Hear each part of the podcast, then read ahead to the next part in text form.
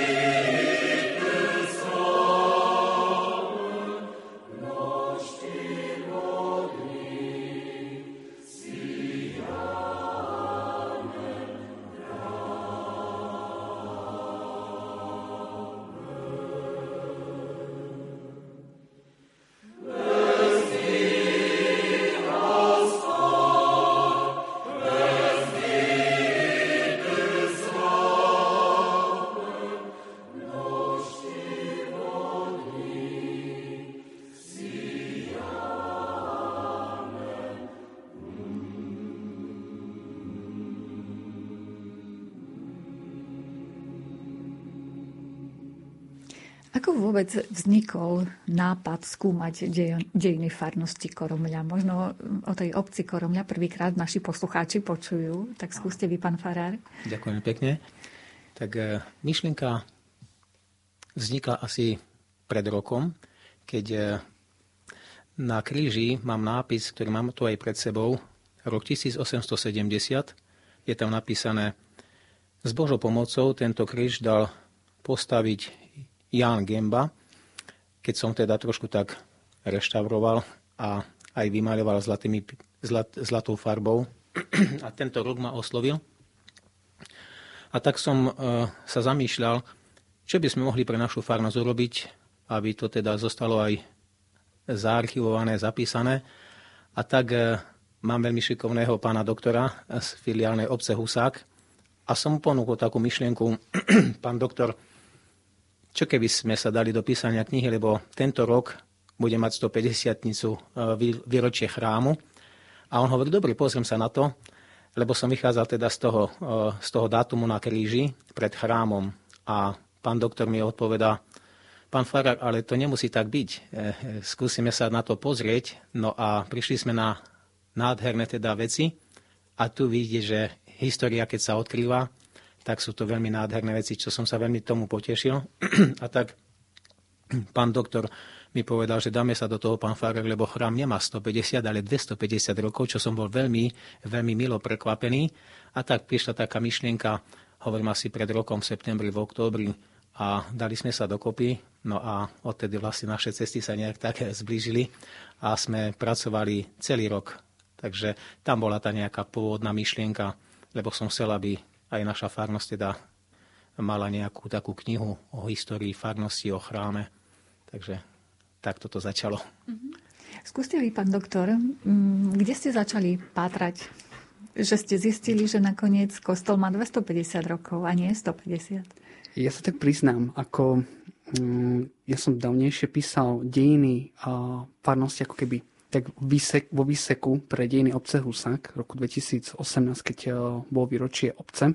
A ako filiálna obec, tak som vlastne tieto informácie už tak ako keby mal nejak zhromaždené, ale nejak som sa na to prvotne sústredil, tak som si obnovil tie informácie, prešiel a prvotné naše stretnutie prerušila korona, takže sme sa nemohli stretnúť a ja som tak akože väčšmi pátral a som si ho začal zhromažďovať a pán Farad akože on tak skromne povedal, hej, a on tak na mňa ešte prišiel, že on by chcel takú brožúrku. Ja, že ja už som toľko prameňov veci našiel, že to už nebude brožúrka, to už bude kniha.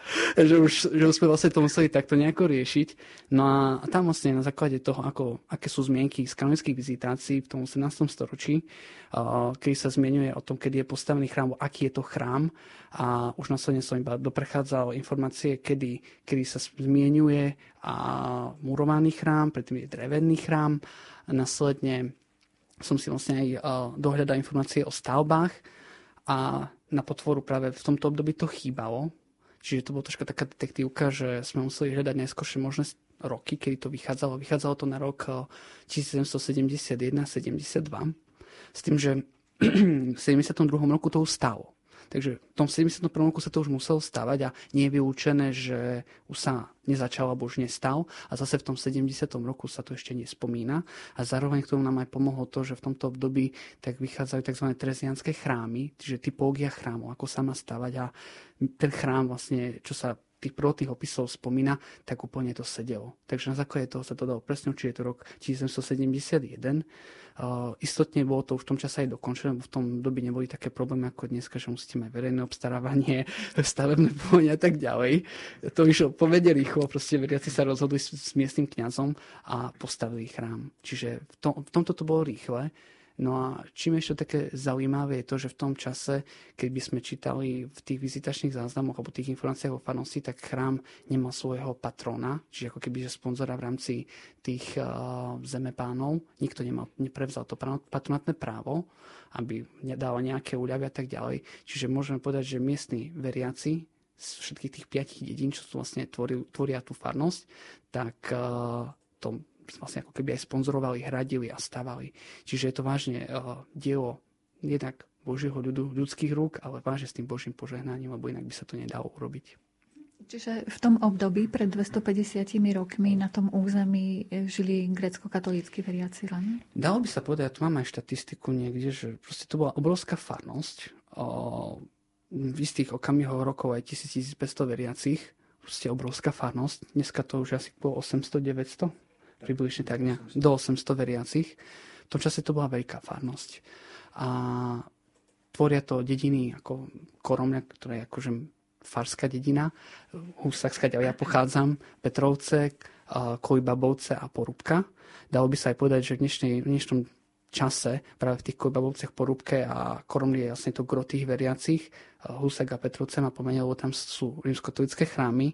Ono do do obdobia druhej svetovej vojny, respektíve počasie druhej svetovej vojny, keď bola uh, církev grecko-katolická uh, zakázaná alebo zrušená, tak uh, mali dosť veľkú početnosť aj v našich, pardon, v našich dedinách, ale následkom toho, že to puto s tým párským chrámom sa keď prerušilo, tak tí ľudia vlastne už začali inklinovať väčšinou k tomu latinskému ritu a sú vlastne dnes dominantne rímsko-katolíci.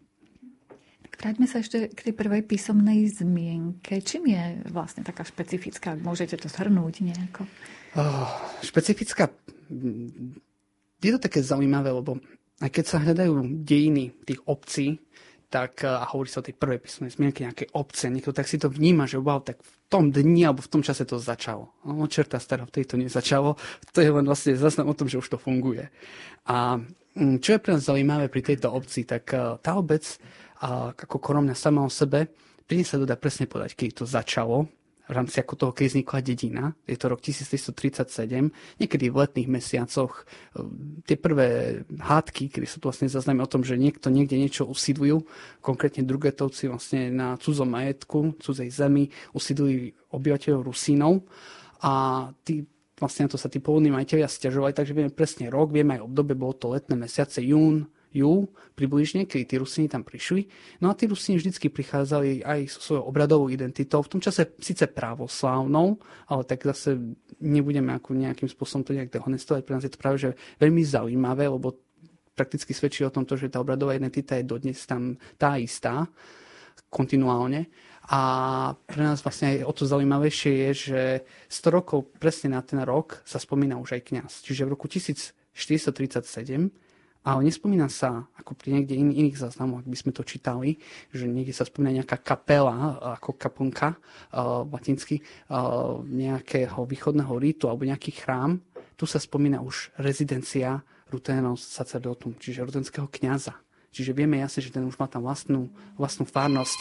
Takže tým pádom uh, tá farnosť tam existovala už dlhšiu dobu pravdepodobne, len v tom čase ju spísali. No a je to výsledkom toho, že keď je farnosť, je aj chrám. Hoci tiež možno priamo sa nespomína, nedá sa povedať, že ten záznam by obsahoval aj tú písomnú zmienku o chráme, ale obsahuje písomnú zmienku o farárovi, a kde je farár, ako som povedal, je chrám, lebo je to isté.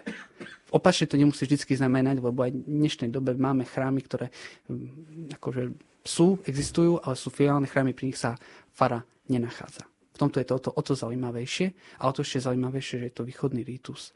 Lebo ak by niekto skúmal dejiny úzkej stolice, kde sa nachádzame, ja sa primárne zameriavam na, to, na tento región, tak uh, by vedel, že zmienky o farároch nie sú také bežné. Veď ako prvé zmienky o, sú síce z 13. storočia, toto je 15. storočie, ale to je v Tibave a potom dlho, dlho nič proste tie obdobia tý, a tých správcov kniazov to je veľmi ťažko zachytiť a takej sa ani nedozvedáme ani patrocinium, nedozvedáme sa ani to, že by tam bola rezidencia kniaza, len vieme, že je tam chrám a predpokladáme. Tu na to máme všetko jasne dohožené.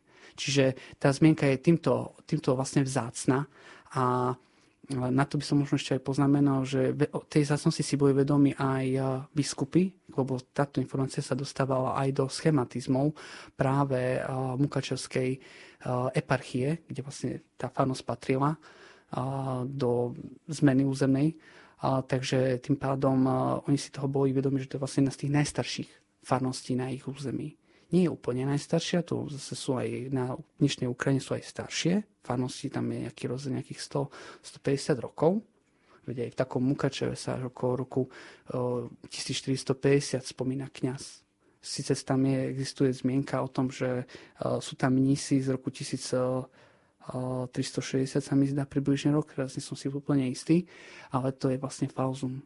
Čiže toto je vlastne pre nás takým grom že tá, tá farnosť je vážne starobila s dlhou cirkevnou tradíciou. Tá, ten kostol, ktorý bol postavený pred 250 rokmi, ako ste zistili v tých historických e, rôznych archívoch, ten bol zrejme asi drevený, ten nevyzeral tak ako teraz. Či... Tým, uh, takto, terajší je tam murovaný. Teraz je tam murovaný chrám 250 ročný a predtým tam stali pravdepodobne tri chrámy drevené. Čiže, lebo na základe týchto informácií v 18. storočí sa práve spomína stavba dreveného chrámu. Okolo roku 1715 sa spomína, že sa stáva uh, drevený chrám, nový, uh, ktorý postavili tiež veriaci, prišelci práve z Haliče, uh, dnešného Poľska a Ukrajiny, lebo prechádzajúce obyvateľstvo bolo veľmi výrazne poznačené pandémiou, ako aj my dneska sme možno častočne poznačení pandémiou, tak aj vtedy, ale moru, a veľká časť obyvateľstva vymerala. Na závere 17. storočia sa tam spomínajú len dvaja usadlíci, stabilní, no a potom zrazu nové osídlenie. Ale vždycky boli to východného rítu. To, to sme si istí vždycky, že to bol východný rítus, lebo ak by sme vzali napríklad uh, Telekešiho uh, zoznam farností z roku 1700, tak uh, v korona je vždy vedená ako greckého ritu uniati už v tom čase a napríklad susedná dedinka ako Ibavovce v tom čase tam stál uh, reformovaný chrám. Čiže je to také, sú to aj zaujímavé informácie, ktoré, ktoré ukazujú na určité nuancy, ale tá viera bola zachovaná. Ak si to vezmete takto, tak uh, v samom okolí boli buď reformovaní, alebo rímskokatolíci, Tibáva, Vojnetina, rímskokatolické chrámy, potom Užhorod, rímsky katolický aj grecko-katolický sa v tom, čase stával. E, Kojbabovci, ako som spomínal, o protestanti, ktorí aj zanikol. E, keby sme to vzali úplne po povstaní, čiže kedy sa tam tí grecko-katolíci snažili postaviť ten tretí drevený, drevený chrám, tak bo chrám v Tibave bol v dezolátnom stave zničený následkom povstania. Vojna Tina to isté, následkom povstania zničené, v roku 1715 obnovené, ale bez kniaza. Čiže prakticky tá duchovná utecha nebola možná. A práve tá kromľa, ako taký v úzlokách stabilný majak nádeje na kopci, tak uh, stále vlastne vedela v úzlokách aj zabezpečiť na jednej strane aj kniaza duchovnú útechu a a je zase vidieť na základe tých cirkevných záznamov, že uh, si aj ten východný a západný ritus spoločne pomáhali. Mhm. Kde všade ste hľadali tie historické fakty? No.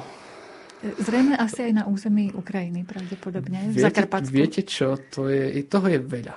To, ja keď, keby niekto, keď aj prakticky aj kniha už je vlastne vyšla, sa inak bude dať získať na Fárskom úrade, tak uh, ak si pozrie niekto použitú literatúru, tak to nie je jeden archív, dva archívy, ale jednak asi Rumunsko, by sme boli prekvapení, Rumunsko, Maďarsko, Maďarsko si tri archívy, Rumunsko dve archívy, potom Ukrajina, dáme viacero tiež archívnych fondov použitých, či už stoličných, biskupský archív alebo archív Bazilianského kláštora zo Slovenska z Prešova, Bratislavy, Viedne dokonca. Proste e, je to veľké množstvo archívnych záznamov, napríklad z Prahy, v súvislosti s tým, keď sme potrebovali zistiť informácie o padlých vojakov, ktorí pochádzali napríklad z Koromle a vieme, že boli greckého ritu, boli dodatočne pochované, alebo informácie boli zaznamenávané, tak tiež sme museli to aj v takýchto archívoch zisťovať, že to možno nejaká 16 17 17 inštitúcií, ktoré sme museli vlastne naštíviť alebo minimálne kontaktovať, keďže pandemické obdobie nám to veľmi výrazne stiažilo, ale ehm, čo by sme mohli tak povedať, že keďže bola tá pandémia, niektorí ľudia boli uväznení doma, ako ja, a iní boli uväznení v svojej práci, ale nikto k ním nemohol prísť. No a tým pádom sme si boli napomocní, lebo tým, že som ich mohol kontaktovať, napísať maily, tak oni, keďže nemali, aby kto im, k im prišiel, tak o to radšej mali viacej času, aby mi to mohli nafotiť, poslať.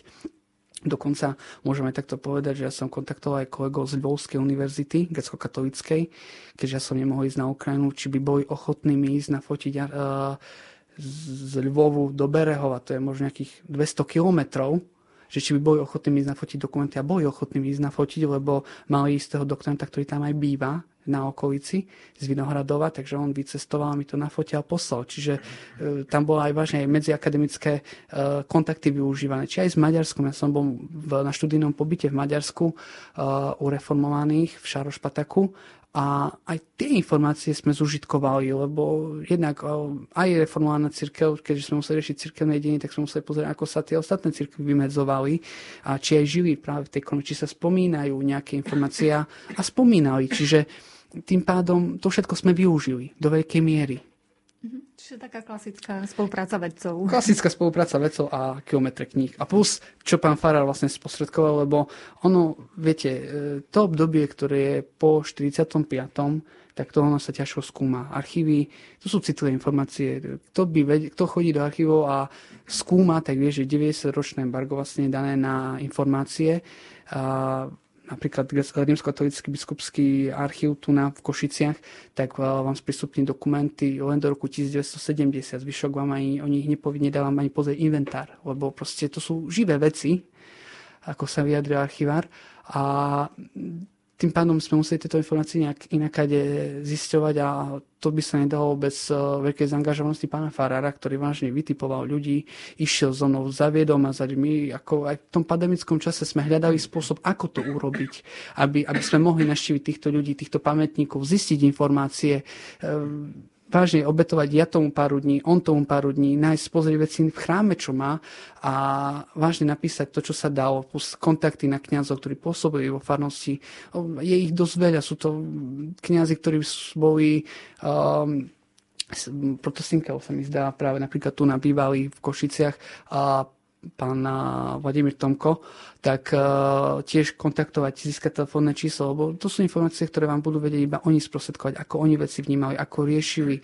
Uh, v odzokách aj pán Farár sa musel niekedy aj prihovoriť, aby sme sa vôbec skontaktovali, lebo viete, to, hoci kto vám zavolá a nemu, nemusí s vami niekto chcieť ani rozprávať, lebo nevie, kto ste. Čiže tá zaangažovanosť pána Farára bola dosť do veľkej miery a často, ja môžem povedať aj tak, že som z Fary odchádzal jednej druhej v noci, dokedy sme to riešili, a, lebo ináč sa to nedalo stihnúť. Či už aj fotografie, či už uh, iné informácie, ktoré bolo potrebné pozisťovať, nejak zhromaždiť, lebo ako hovorím, to bolo veľké množstvo informácií, ktoré sme museli nejak získať a aj sprostredkovať práve do tejto knihy, lebo keď nemáte sprístupnené iné archívy a, a nemôžete ísť napríklad aj teraz, keď sa idete objednať do archívu, tak vám povedia, možno začiatkom roka vám dajú termín. Mm-hmm. Čiže v tomto, v tomto bolo to také aj ťažké na jednej strane a na druhej strane, ako hovorím, tá zaangažovanosť, bez toho by to nešlo. Ale kniha je na svete a teda informácie sú zaarchivované pre ďalšie generácie v podstate o Koromli. My budeme pokračovať v tejto téme po hudobnom osviežení, keďže vysielame vážení poslucháči naživo z Košíc. Ak máte otázky k dnešnej téme, môžete ich posielať formou SMS správ na číslo 0914 186 229.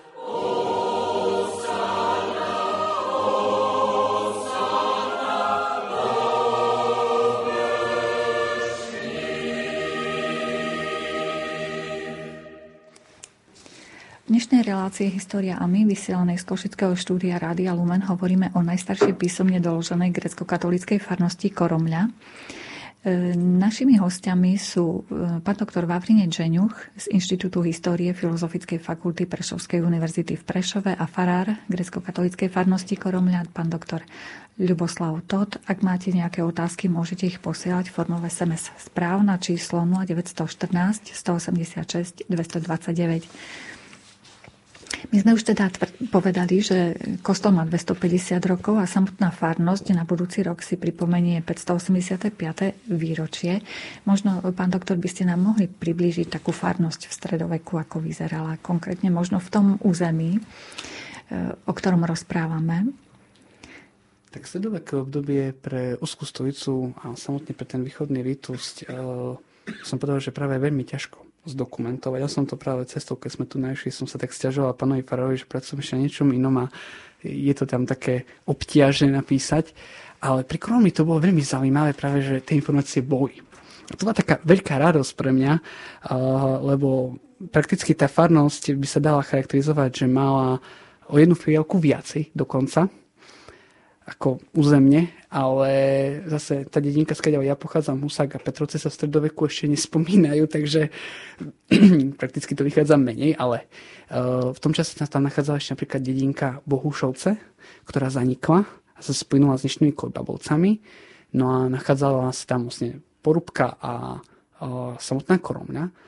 A tie informácie sú, by sa dalo povedať, uh, pomerne uh, rozsiahle toho, že vieme podať aj mena obyvateľov, ktorí tam bývali. Do takej miery vlastne sú to informácie. Ale nebudem to teraz ako rovno čítať, že kto tam býval, hej, tie prezviská v dnešnej dobe tam už aj nie sú, ale, ale, ale sú to vlastne zaujímavé informácie. To vlastne tí ľudia, ktorí si napríklad dostanú sa ku tej knihe, tak si to budú vedieť prečítať napríklad aj ich povolania, že kto bol obuvník, kto čo sa čomu venoval a tak ďalej, drevorúbač. Proste až do také podrobnosti sme sa tam vedeli dostať, hlavne v tom 15. storočí. No a ten záver, tej záver toho stredoveku sme sa sústredili na partikulárne právo toho, tej východnej cirkvi, ako vlastne fungovala fárnosť. Kto mohol vstúpiť do chrámu, kto nemohol vstúpiť do chrámu, kedy sa chrám považoval za rituálne znečistený, lebo tá, tam bola ešte taká tá rituálna čistota, nečistota, e, alebo v súvislosti okolo manželstva. Napríklad chrám bol znesvetený, keď do neho vošlo tuáve zviera čo prakticky bolo potrebné chrániť, a, alebo aj iné veci. Čiže, čiže v, týmto, v týchto intenciách sme to aj nejak tak rozobrali a aj aké boli pravomoci, kto mohol vlastne si voliť kňaz, alebo ako sa tam ten kňaz dostal, čo mali kňazi napríklad zakázané, čo sa vlastne stávalo, ako bol kňaz napríklad potrestaný, keď podpalil cerkev, alebo e, čo sa kňazom zakazovalo, že nesmel veštiť z letu vtákov. Proste takéto veci sme tam na jednej strane aj rozobrali, lebo ten stredoveký život bol troška, by som povedal, viacej e, zbožný, alebo viacej, tak by som povedal, zamerané na duchovno.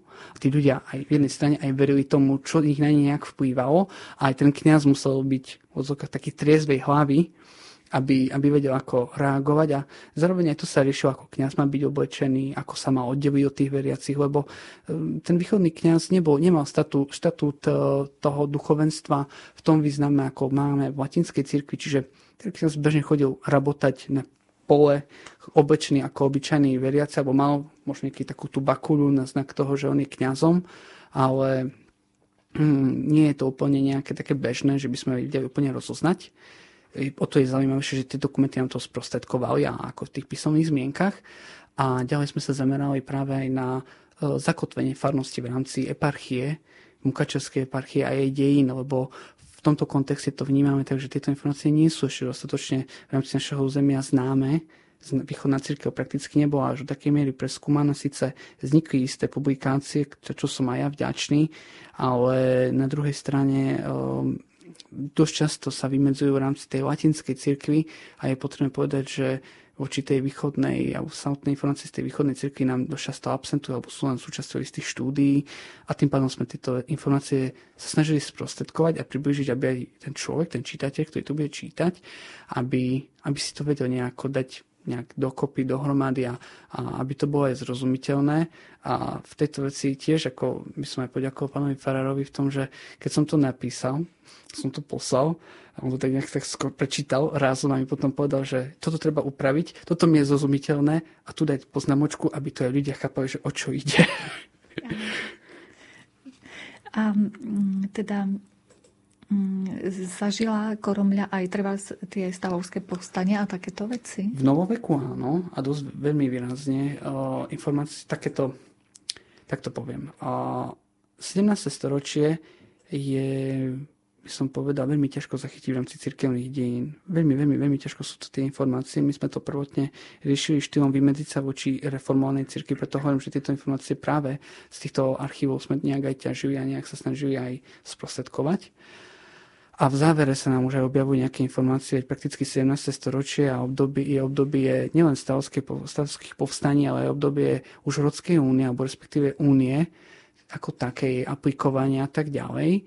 No a tieto informácie boli pre nás aj nosné, aj uh, zaujímavé, aby sme ich nejak sprostredkovali aj v takej podobe, aby to aj čitateľovi dávalo nejaký zmysel, lebo viete, ako v dnešnej dobe môžete povedať niekomu bežnému veriacemu, že tak grecko-katolíci vstupili do únie a už sú v únii s katolickou cirkvou. Čo to znamenalo pre tých veriacich, čo to znamenalo pre ten chrám, pre mm, tú farnosť samo o sebe, to nikto nevie povedať. Nikto nikde to nenájdete, lebo to je také jednoduché skonštatovanie, kde takú dôležitú informáciu ako keby minimalizujete.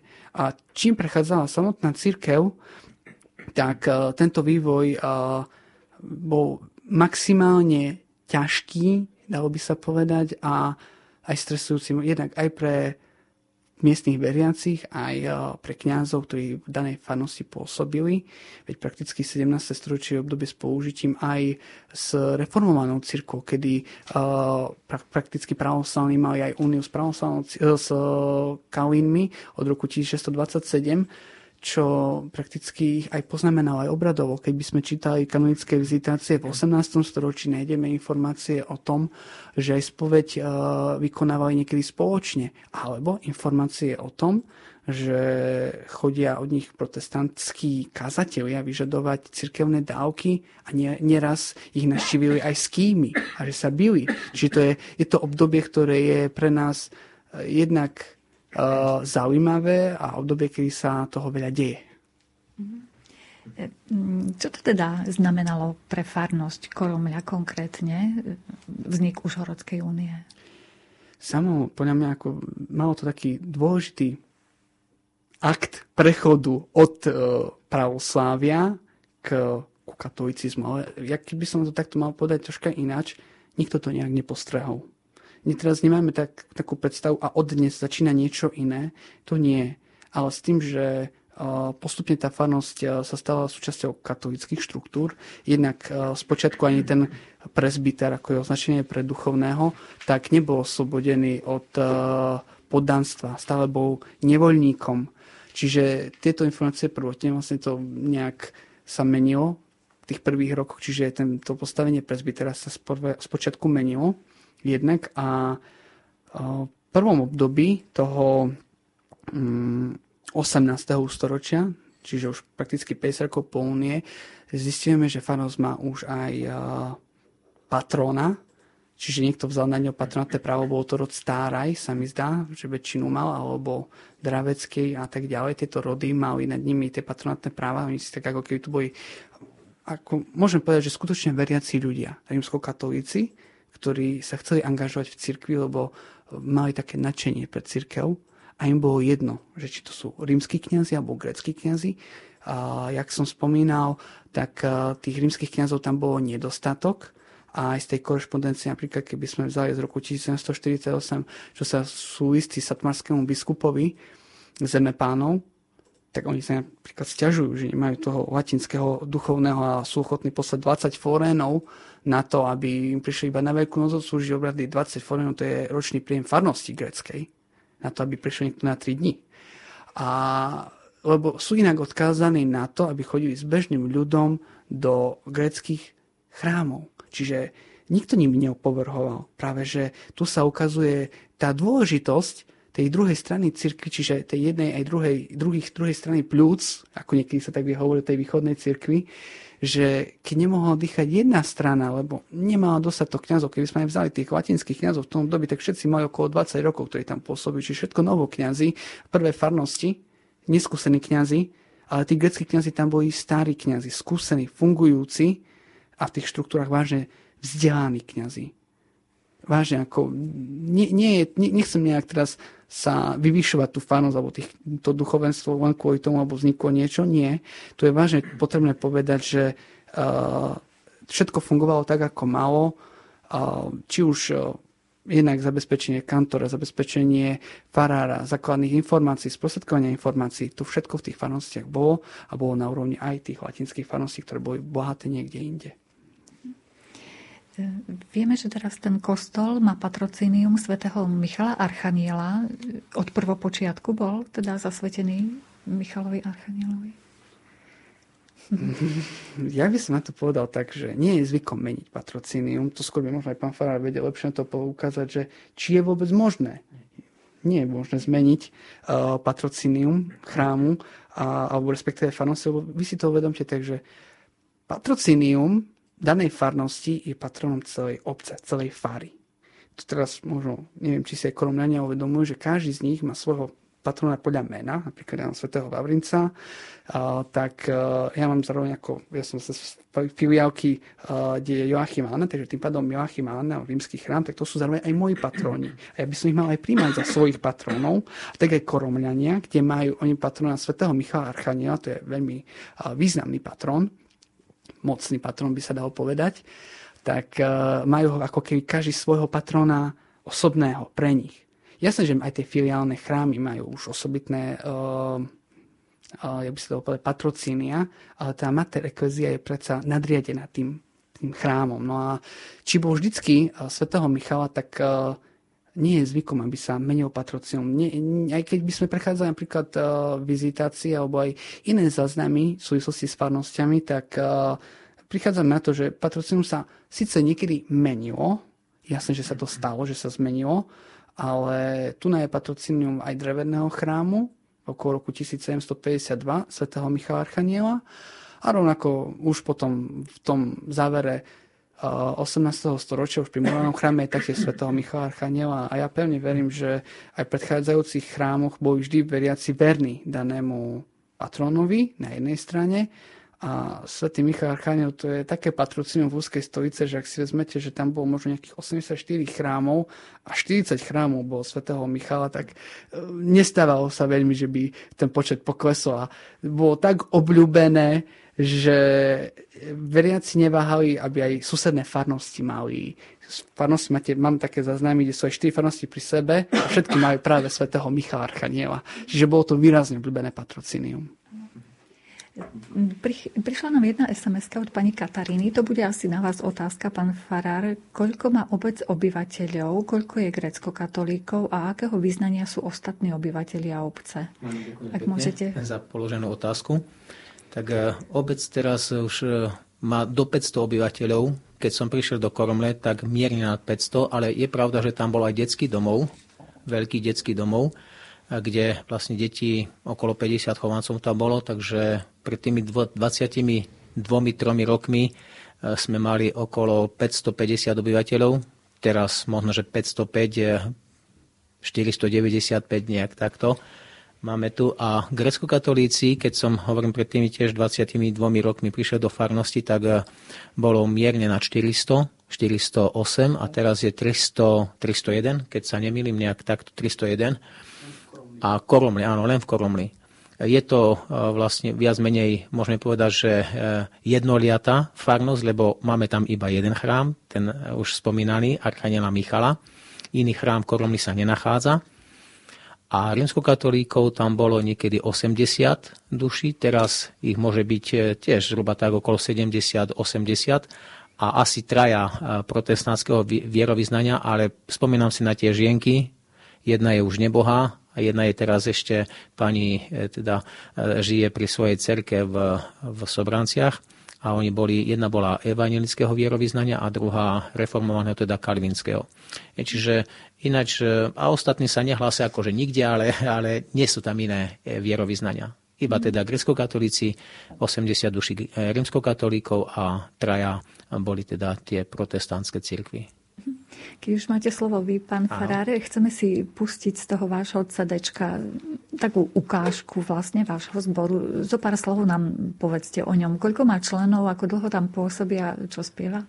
Ďakujem pekne aj e, e, kvôli nášmu zboru. Teda bol to chrámový zbor, ešte je, ale chcem povedať, že teda bol, lebo e, on stále ako tak funguje, len pred rokom pred rokom bohužiaľ zomrela nám vedúca zboru a ťažko sa mi bude aj rozprávať. E, mladá, mladá e, dirigentka, mamička bola pre náš zbor a pre našu církev vôbec veľkým prínosom, ale teda podľahla, podľahla zákernej chorobe a e, presne teraz bude rok v novembri, ako odišla na väčšnosť, pán si ju povolal k sebe tak e, hľadáme náhradu, ale to je veľmi ťažké. E, tento zbor teda nechce sa nejak teda, e, že rozpadnúť, ale hľadáme všetky možné alternatívy, aby zbor fungoval a pokračoval ďalej.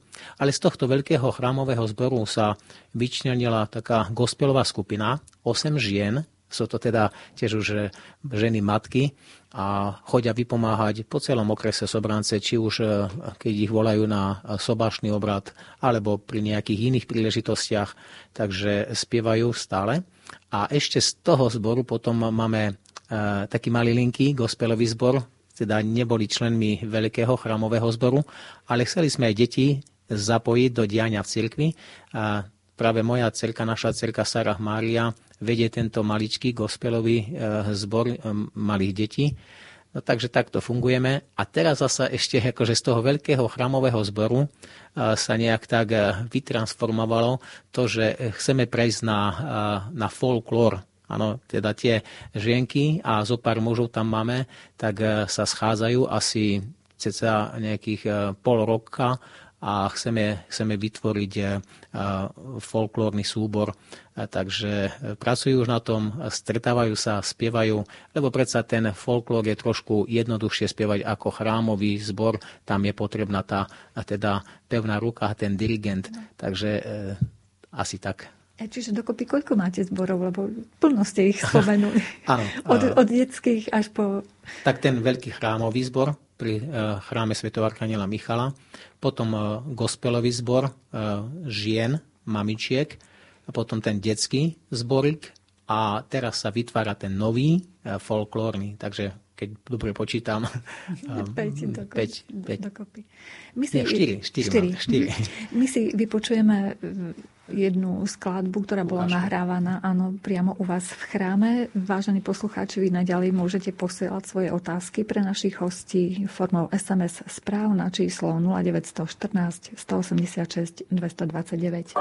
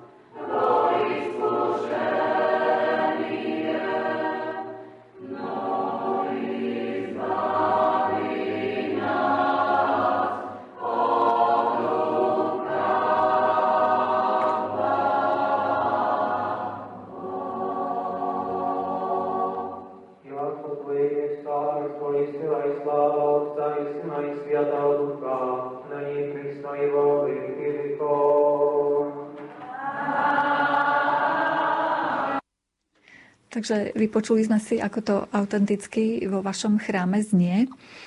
Ja pripomeniem našim poslucháčom, že dnes hovoríme o farnosti Koromľa, ktorá sa nachádza v okrese Sobrance. Kostol tejto farnosti má 250 rokov a samotná farnosť patrí medzi najstaršie grecko-katolické farnosti na území Slovenskej republiky.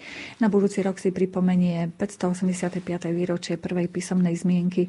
O tejto téme sa rozprávame s mojimi hostiami, ktorí prišli k nám do Košického štúdia. Je to farár grecko-katolíckej farnosti Koromľa, pán doktor Ľuboslav Todt a pán doktor Vavrinec Žeňuch z Inštitútu histórie Filozofickej fakulty Prešovskej univerzity v Prešove.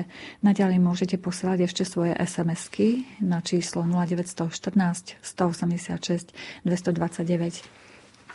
Máme síce bohatý scenár o histórii pripravený, ale ľudí zaujíma aj e, súčasnosť. Napríklad prišla takáto otázka, že či máte aj cirkevnú školu u vás. Koromli. Tak musím sa trošku zasmiať, ale ešte cirkevnú školu nemáme. E, aj táto myšlienka, aj s touto myšlienkou som sa zahrával, ale teda e, nie je to také jednoduché a zatiaľ nie. Možno, že do budúcna.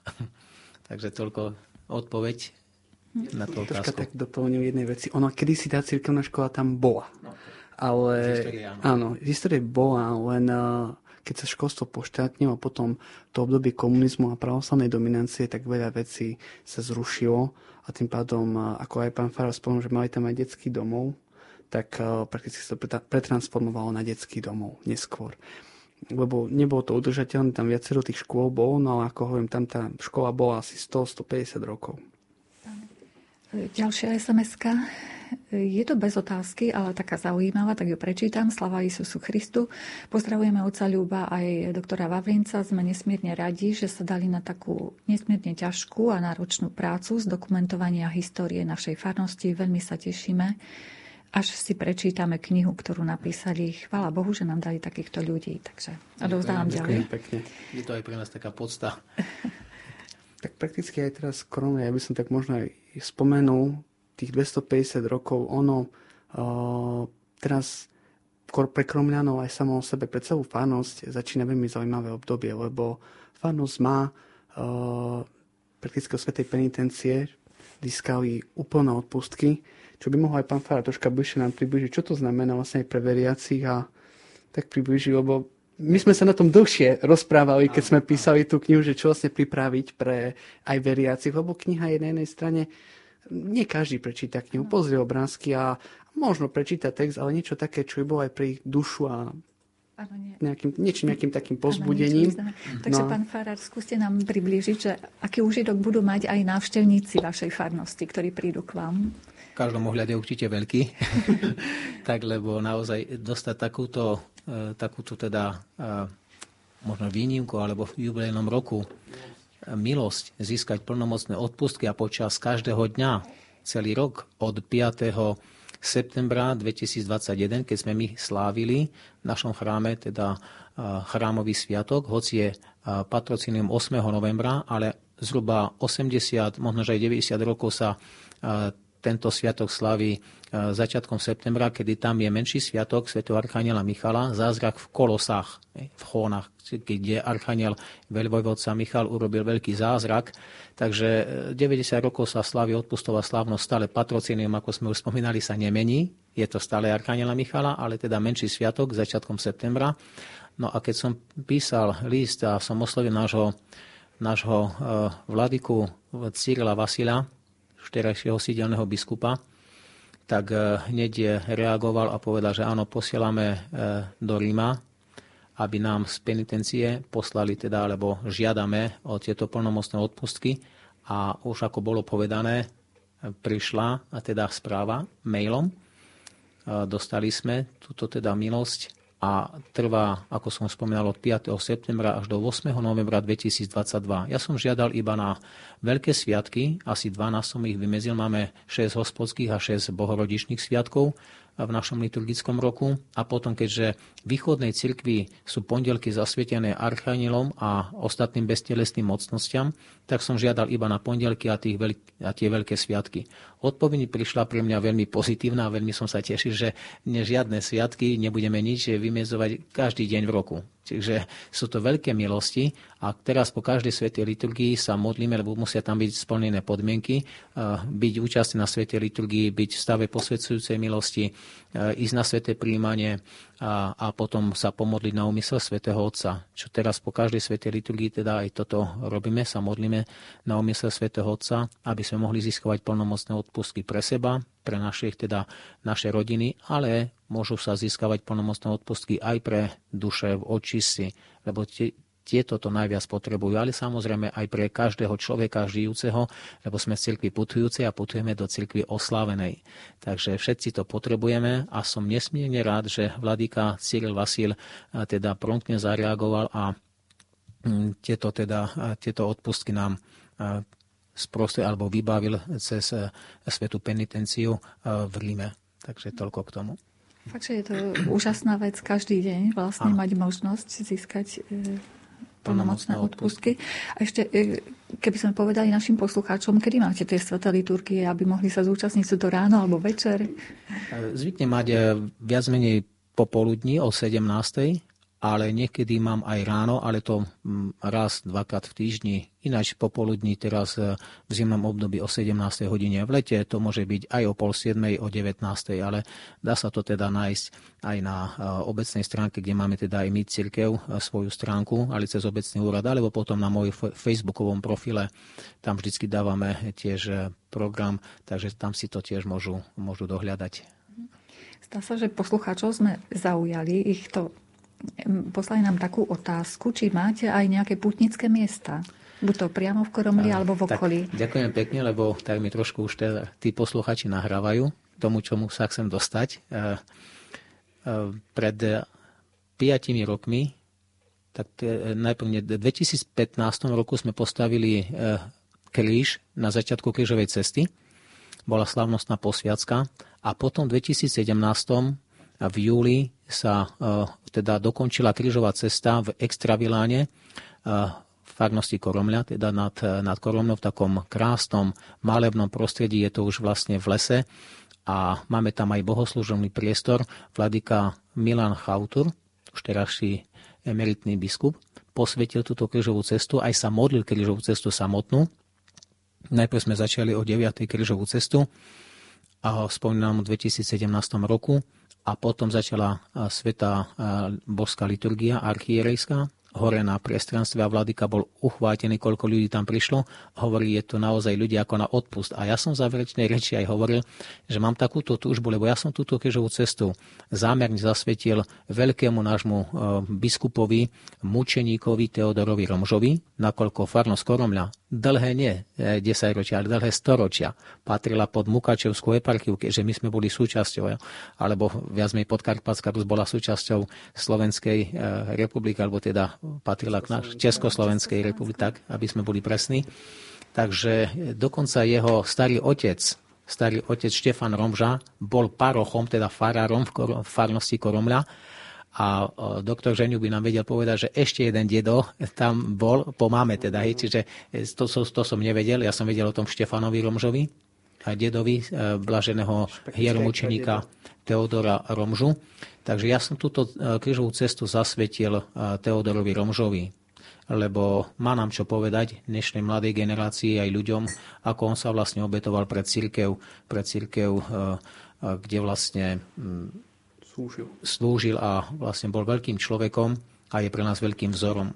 Takže veľmi bol by som rád, keby naozaj ľudia našli si čas a prišli do extravilanu e, Koromle na tú krížovú cestu, lebo je to pre našich veriacich skutočne taký bázam na dušu, také sveté miesto. No a v tej záverečnej reči, keď som ďakoval Vladikovi, tak hovorím, že Vladika Milan, e, ja bol by som rád, keby raz z tejto, z tejto teda farnosti bola aj, bolo aj putnické miesto aj k, svetému, pardon, k blaženému hieromučeníkovi Teodorovi Romžovi.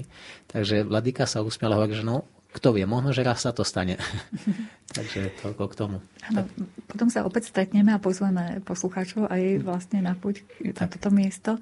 E, ďalšia otázka, síce rýchlo nám bežia tie minútky. Ako prežívate aktuálny jubilejný rok u vás vo farnosti? Ďakujem. A, ja doplním otázočku svoju, že či budú teda nejaké oficiálne oslavy alebo nejako si pripomeniete teda tých 250 rokov? Už sme si aj pripomenuli tým a zač- začali sme toho roku, síce nebolo to 5. septembra, ale až 12. lebo som volal vladiku Milana Chautura, emeritného biskupa, aby, aby teda zahájil tento jubilejný rok. Mali sme odpustovú slávnosť, takže bola to tiež nádherná, veľmi krásna slávnosť, odpustová slávnosť, kde bol pritom dobre cítil. Aj teraz povedal, že bolo tam naozaj veľmi príjemné e, spoločenstvo. E, určite sa rád tam chce vrátiť aj, aj do budúcna. A takto sme teda započali jubilejný rok a prežívame každý deň teda e, v tých intenciách, že dostali sme veľké milosti, pozývam ľudí, aj keď je teda čas pandémie, ale aby sme stále teda na to pamätali, že naša farnosť a náš chrám dostali a naši veriaci dostali neskutočnú veľkú milosť. Veľkú milosť v tomto čase pandémie, kde môžeme tieto plnomocné odpustky zísavať každý deň. Takže ľudia sú pozývaní k sláveniu svätej liturgie. E, každý deň máme sväté liturgie a a zvlášť potom tá nedeľa, kedy je Deň pána, no, Dies Domine, Deň pána, aby sme na to pamätali. Aj teraz ich srdečne pozývam, nielen našich veriacich, ale aj z blízkeho a ďalekého okolia, lebo môžu prísť do tohto chrámu. Odpustky sú viazané na chrám, čiže nielen pre veriacich, ale pri každého človeka, ktorý tam príde a splní tieto určité podmienky. Takže všetci ste srdečne pozvaní a teším sa na vás.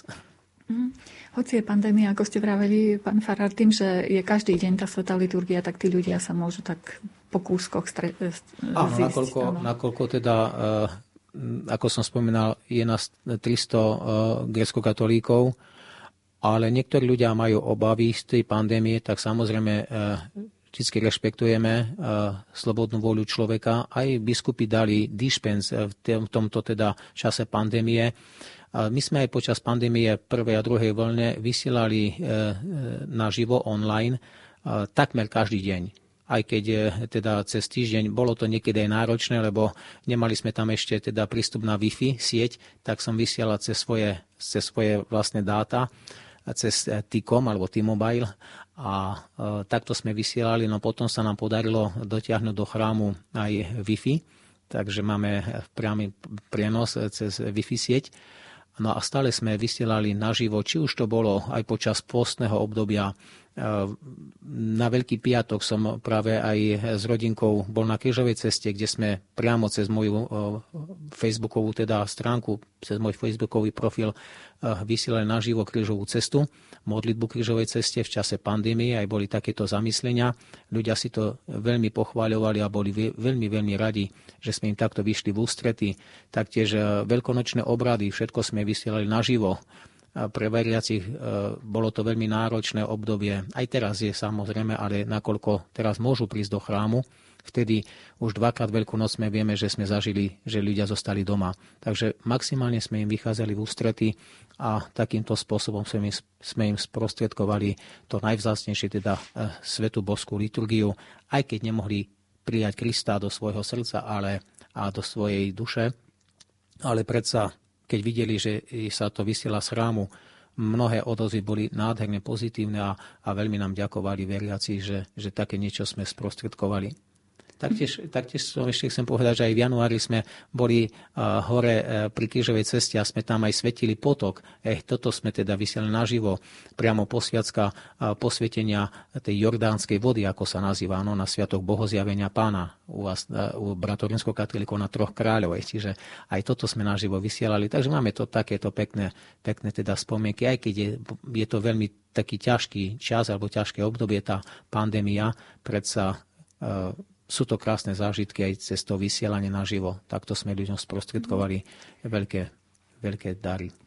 My sa uh, už blížime k záveru. Možno tri, tri slova ja ešte, pán k tomu by som chcel povedať na to, že ako jasné, že aj teraz, keď 31. oktobra budeme sláviť uh, odzovka také výročie s otcom uh, arcibiskupom Cyrilom Vasilom, tak eh, práve sme hovorili s pánom Pánom, že asi to bude tiež aj streamované online, čiže aj ľudia cez televíziu asi Logos, ktorá je vlastne grecko-katolická televízia, tak to bude streamované, že prakticky neviem, či aj takto by sa dali tie odpustky v vozovkách preniesť, ale je to, je to vynimočná doba teraz, takže, takže je to asi jedna z možností, že kto si to nájde toho 31.